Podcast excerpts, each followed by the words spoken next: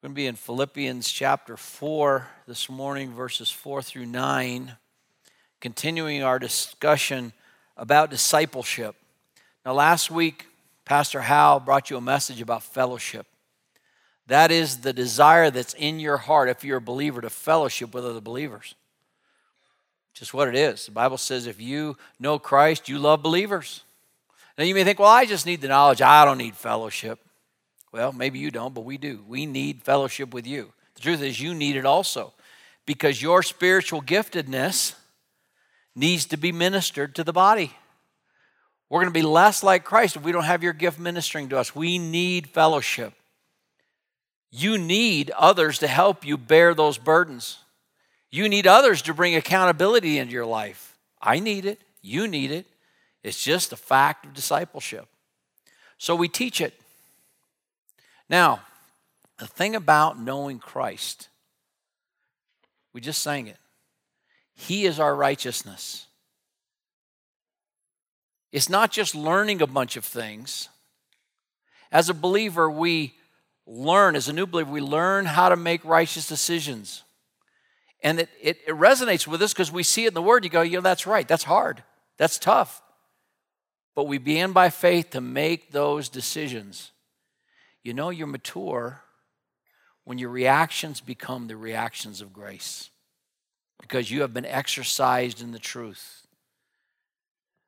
But the truth is, it's what God has put in you. Now, it's our desire as pastors of this church to feed the flock so that the flock, the flock is well fed, that it's equipped, that it's challenged, that it's encouraged so that each one of you would be all that Jesus saved you to be. But we can't make you eat. Now, we're going to be developing some things for parents. You know, we like to lay the responsibility because it is your responsibility how you raise your children. And the number one place of training children in the Word of God is the home. But sometimes it's nice, okay, what's the goal? How do I know when I've given my kids all that I can, and they have that body of faith. Now, whether they choose to receive it or not, that's why you pray for your children because you cannot educate them into grace. That's something God has to do. But you want to make sure you give them all. Now we have our church mission statement which is Colossians 1:28. We proclaim him, admonishing every man, teaching every man with all wisdom, so that we may present every man complete in Christ. That was Paul's desire for all those that he saw come to know the Lord Jesus. That every believer that he shared the gospel with would hear from Jesus, Well done. You were obedient. You did what I called you to do. You fulfilled the purpose for which I saved you. So, in order to kind of put us in context, I just want to touch on some of these marks of maturity. That's the title of the message the marks of maturity here in Philippians chapter 4, 4 through 9. So let's pray. Lord, I pray that our hearts, as your children, would be open to your instruction. That not only would you teach us, Lord, but you would stir us up to obedience, that we'd be not just hearers, but we would be growing in our desire for your word and for obedience. Lord, I pray that I might be spirit filled, that every one of us might be spirit filled listeners. We pray in Jesus' name. Amen. So, to put us kind of in context, in Philippians chapter 1, to kind of just kind of boil it all down, he said, I am confident of this very thing that he who began a good work into you, that's God. You can't save anybody. Only God can save somebody. Only God puts his spirit into somebody. The one that began the good work will complete it. He will perfect it until the day of Jesus Christ. And this I pray that your love may abound more and more in real knowledge and all wisdom. When you first brought one of your precious babies home from the house, hospital, if you're a mom and dad, you brought that precious baby home. Most of us guys, especially with our first child, are like, huh, I better not hold it. I might break it, right? And Christy talks about how she just loves put those babies and just smell them, hold them close, and they're so precious, and they're so helpless, and they're so dependent on you. And that's a special time. But we don't want them to stay there. We want them to grow and feed them and get strong. And if they're boys, lift weights and learn how to stand on their own and one day live on their own, right? Christy and I I always wanted my boys to have an adventure, and then they did. Christy said, What were you thinking? They grow up and they go places and they do things. That's what God wants for his children to be able to grow up and be strong and go do things for him. And that's why he gave you his life. It's what's in you, it's the spiritual DNA that you have partaken of if you belong to Jesus Christ today.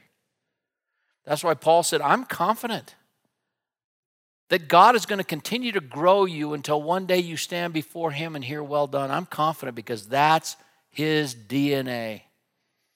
It's no surprise when you look at your children and people say, Oh, he acts just like his dad. He acts just like she acts just like her mom, or she looks like this one or that one because they have your DNA.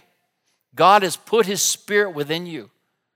That's why you desire to please Him. And I will tell you this morning if you don't have that desire to know Him, I give you the right to question your salvation.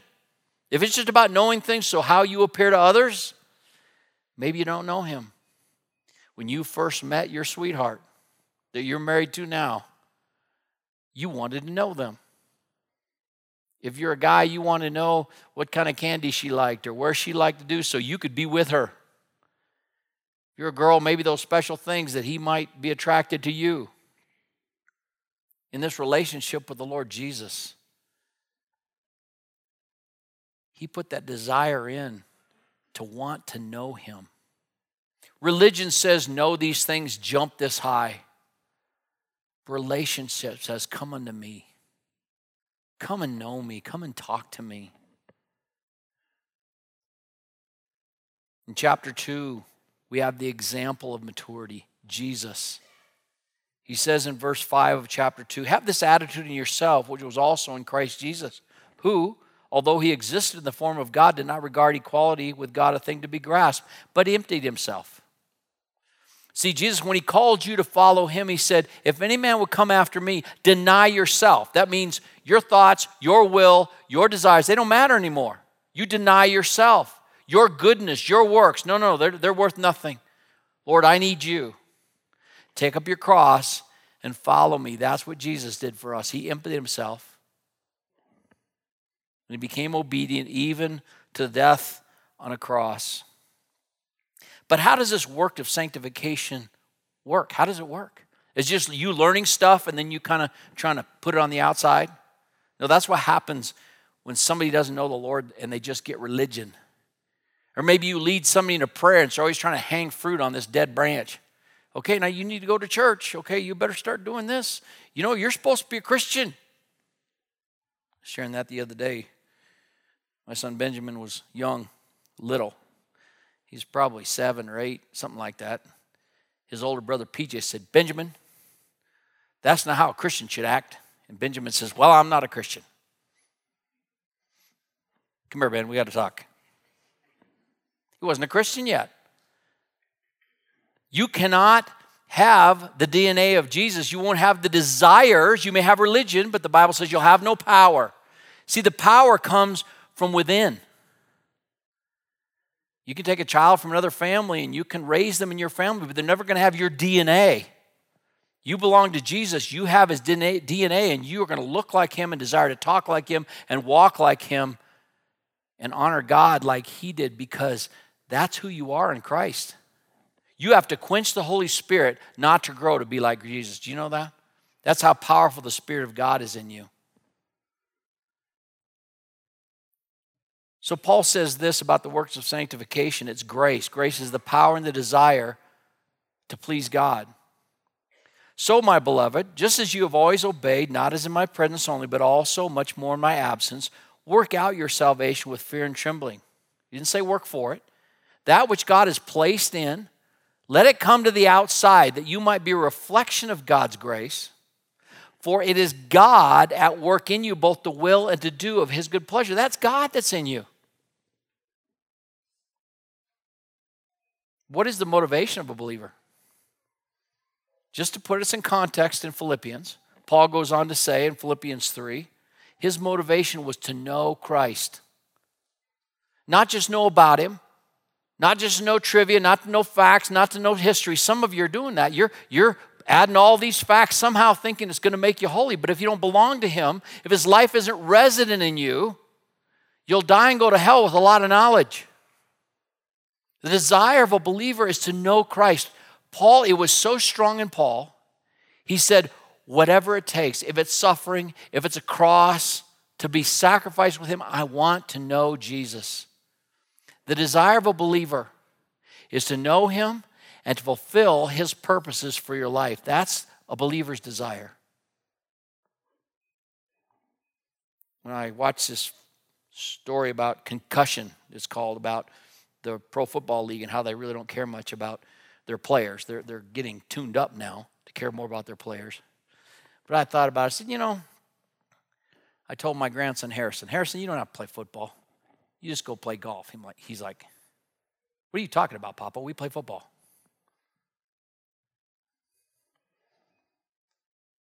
God puts desires in you, and you have to quench them before they don't come out.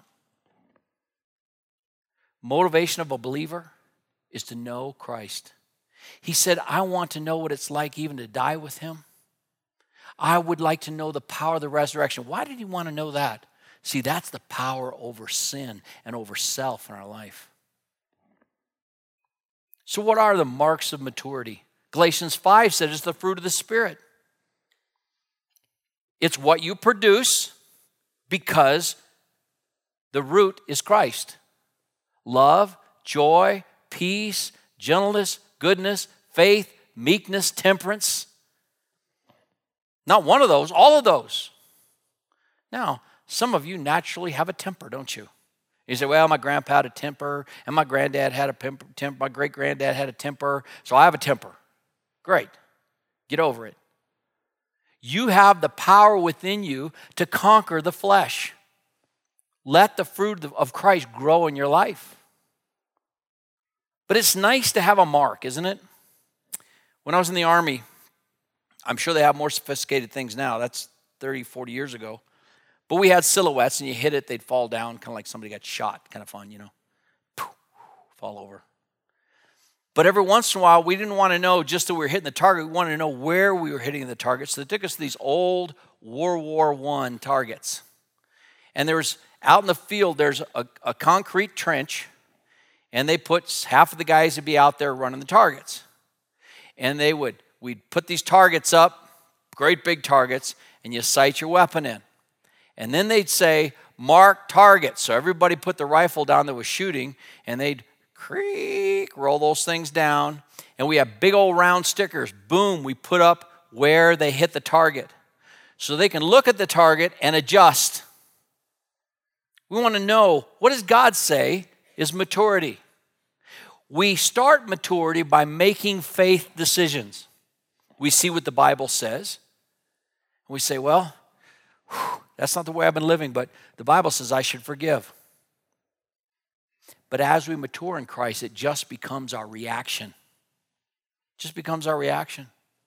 When we're a brand new Christian and we hear that Jesus wants us to give the first tenth because he wants us to know that we identify with him, that we say, God, everything I have is yours, and to prove it, here's the first tenth. And you may be a young college student, you say, Whoo, that's a lot. I don't make much, so that's everything. And I got too much month left at the end of every check. How can I do that? Here's the deal by faith, you begin to do that. What God wants is He wants you to demonstrate His ownership in your life, but more than that, He wants to show up and rescue you. He wants you to be experiencing Him in life every day. It's about relationship, not about rules. And so He says, just trust me. Holy Spirit begins to move for you to take a stand on the job or witness to a friend, and, and you say, But I'll lose that friend. The Lord ministers to your whispers in your heart, but you have me. Just be obedient.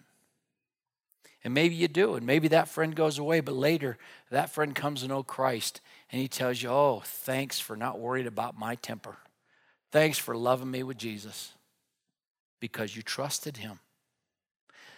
As you grow, it just becomes your reaction. When we are training young men in a sport or young ladies in a sport, whether it's track or basketball, there are basics. I had a, a wrestling coach, Mr. Gunderson, who was also our basketball coach in seventh grade, and he hated basketball. I don't know why, because he's a wrestler, I guess. But he was our basketball coach. So he got out the basketball manual and every single day, he pounded the basics of basketball into our head. Today, I watch a high school game and I go, oh man, somebody didn't teach them. Where's Mr. Gunderson when you need him?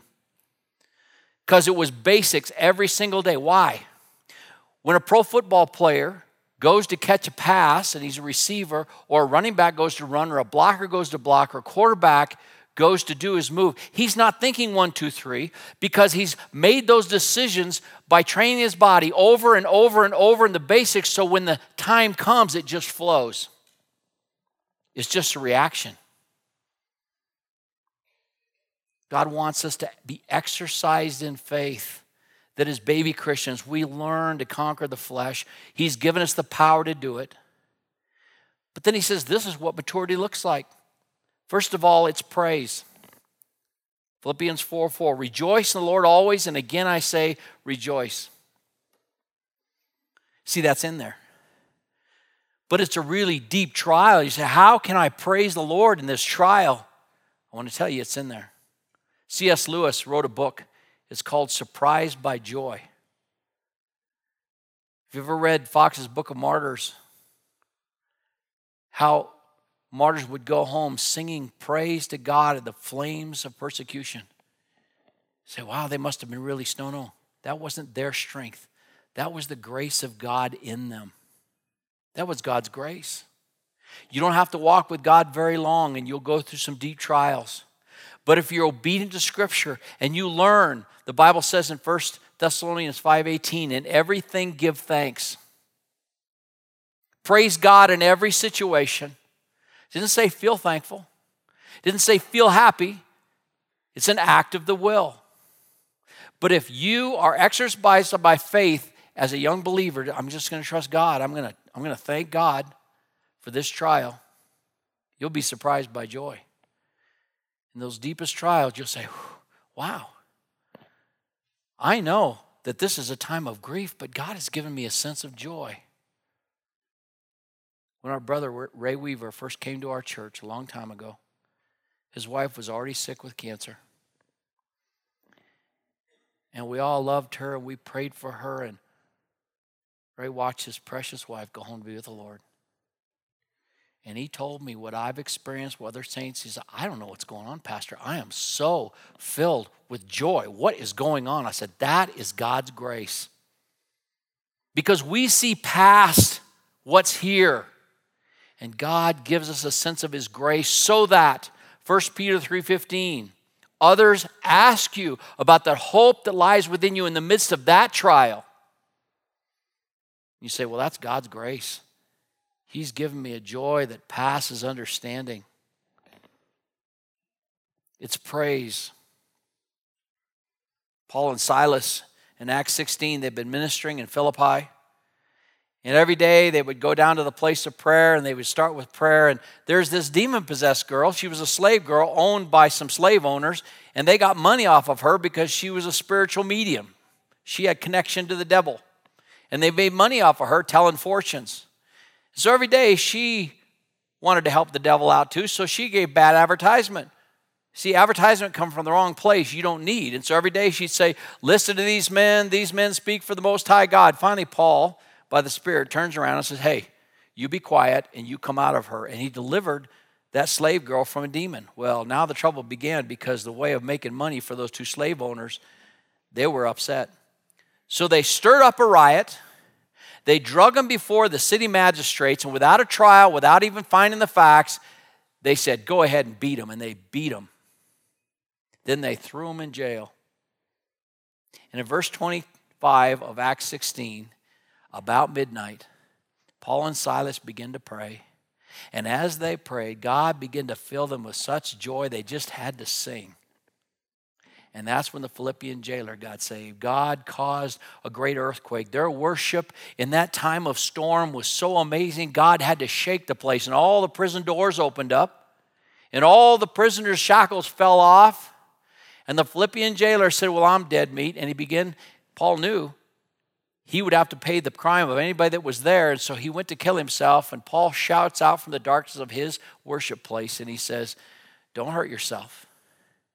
Now, the prisoners have been listening, and the jailer had been listening and watching. How could these fellas sing?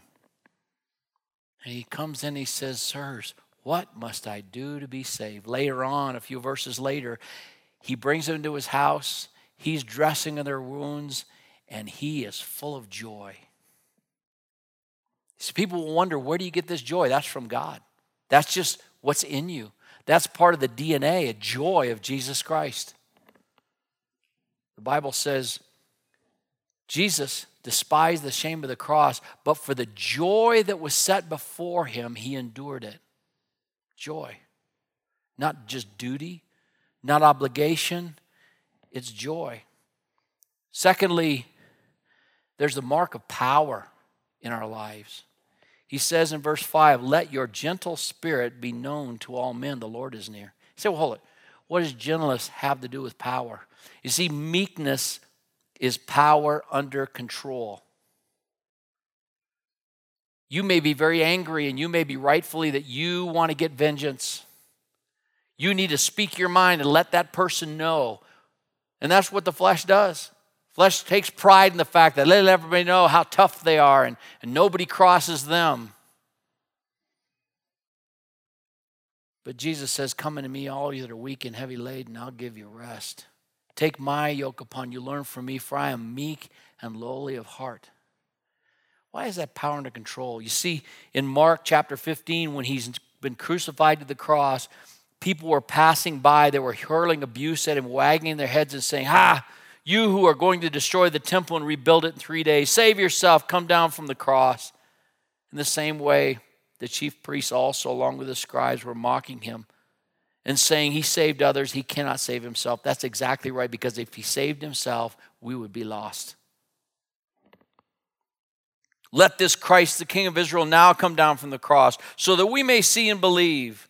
And those who were crucified with him were also insulting him. Who is this they were insulting?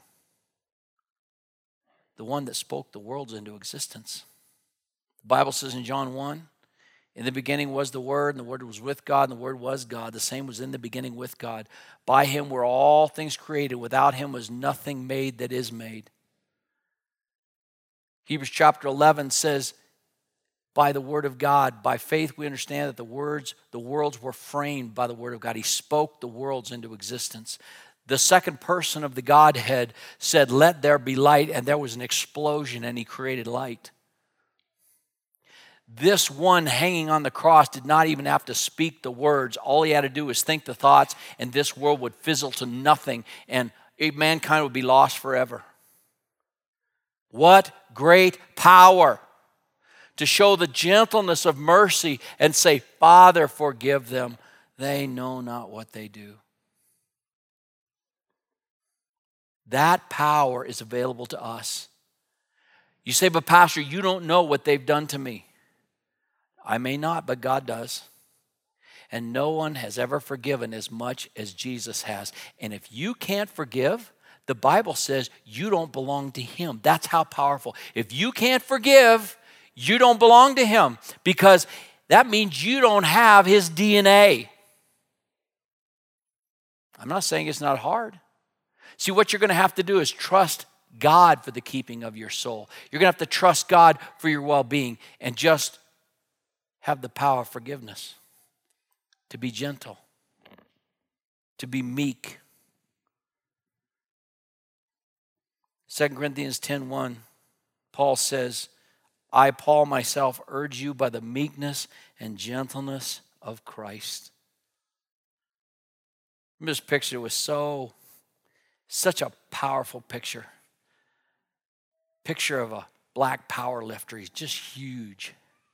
His chest is bare, his pecs and his biceps are bulging, and he's holding his tiny little baby on his chest. That's gentleness.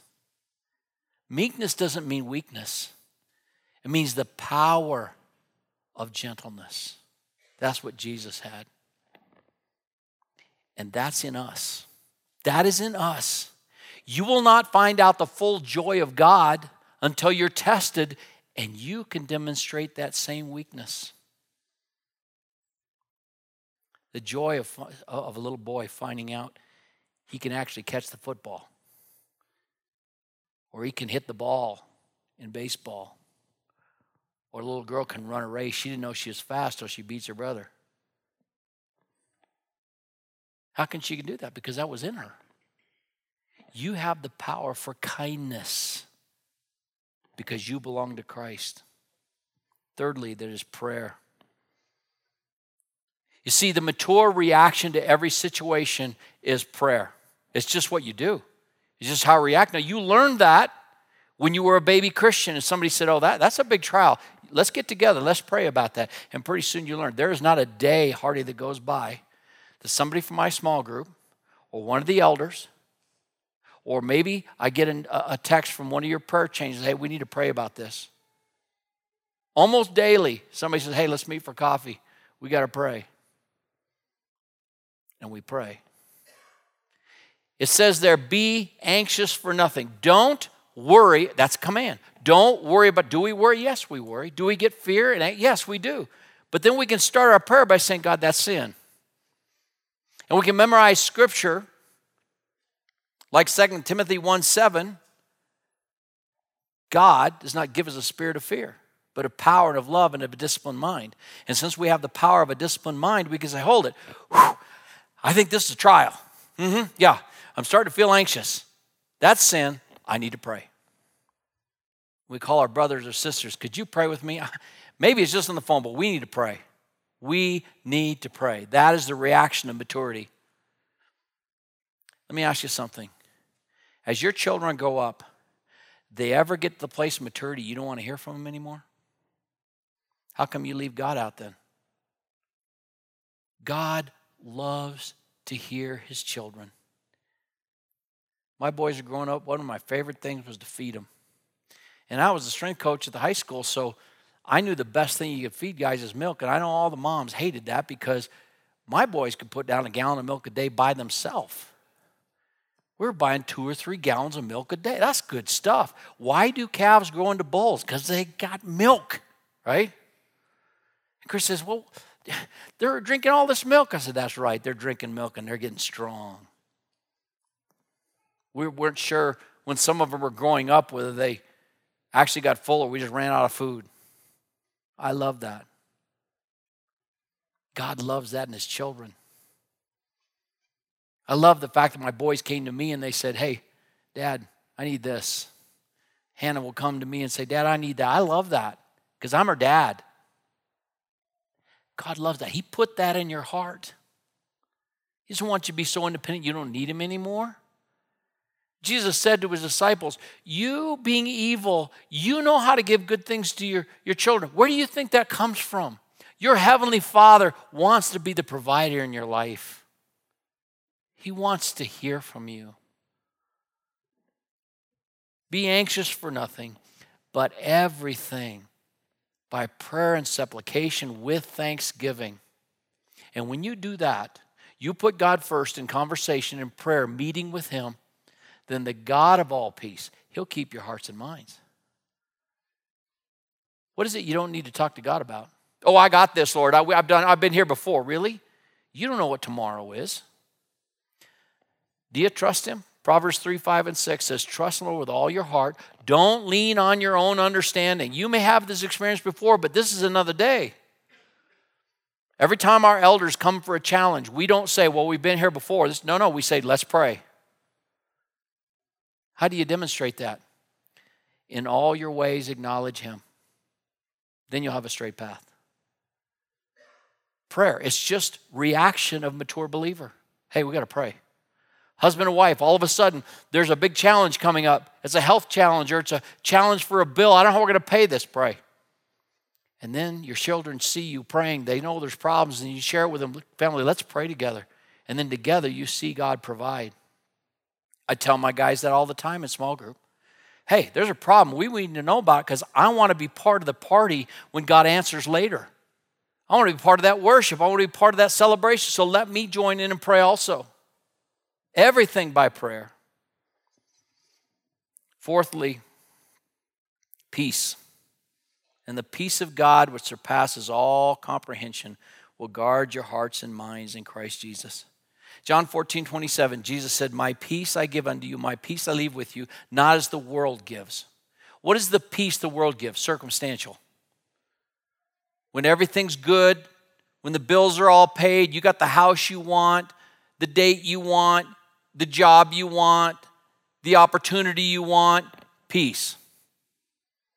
But the Bible says man is born to trouble as the sparks fly up. There's going to be trouble. There's storms that come to every neighborhood. Jesus said, if you build your house on the rock,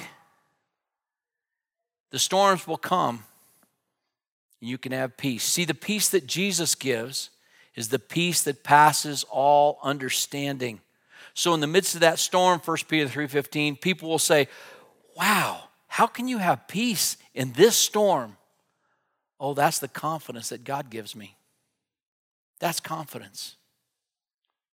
I told this before, but I love this story. One of the greatest coaching feats I've ever seen was Coach Nichols coaching my son David's ninth grade football team. And they were playing Fort Collins, and it was back and forth the whole game. And with about a minute left, Fort Collins scored, and it was all over.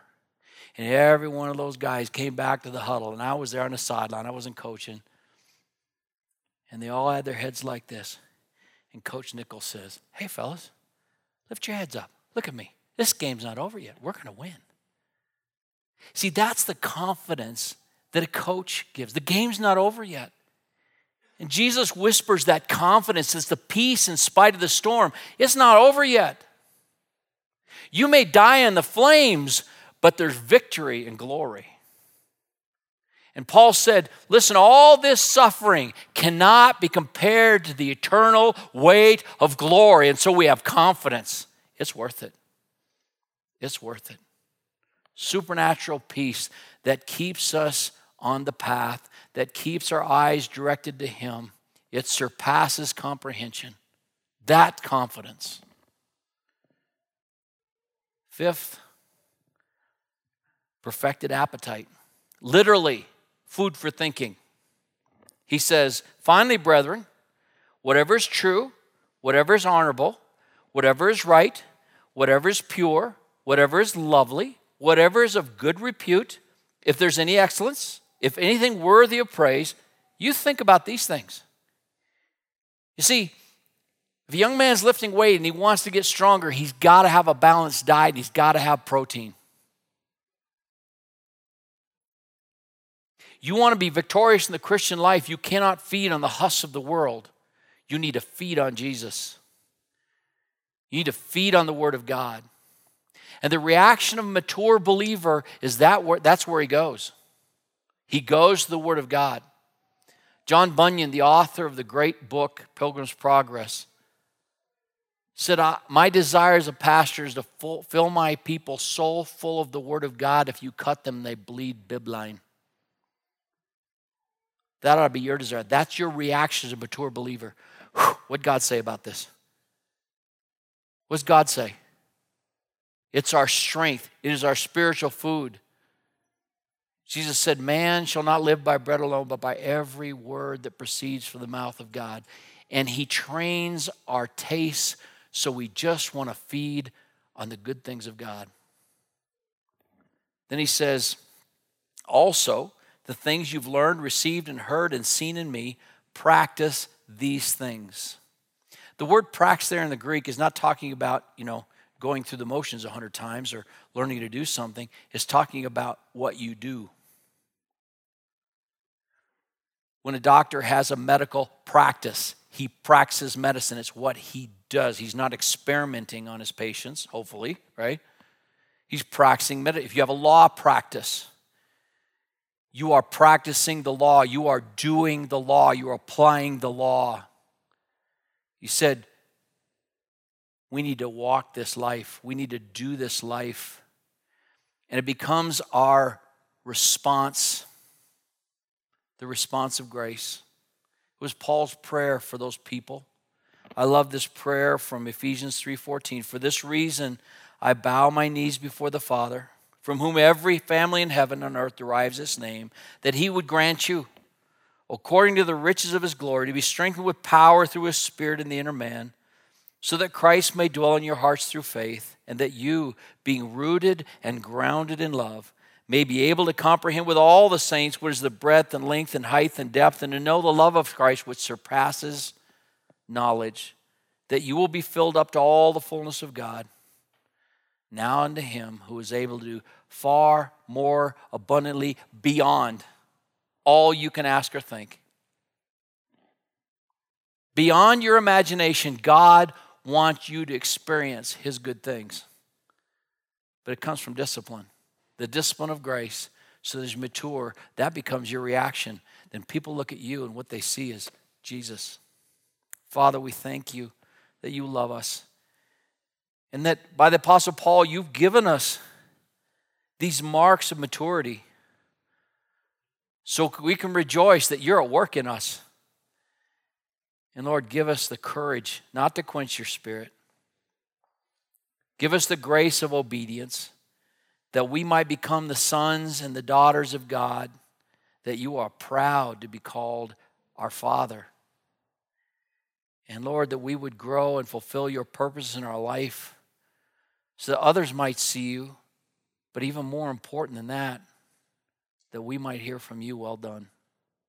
And then we'll give you all the glory, Jesus, because it's you at work in us. We pray.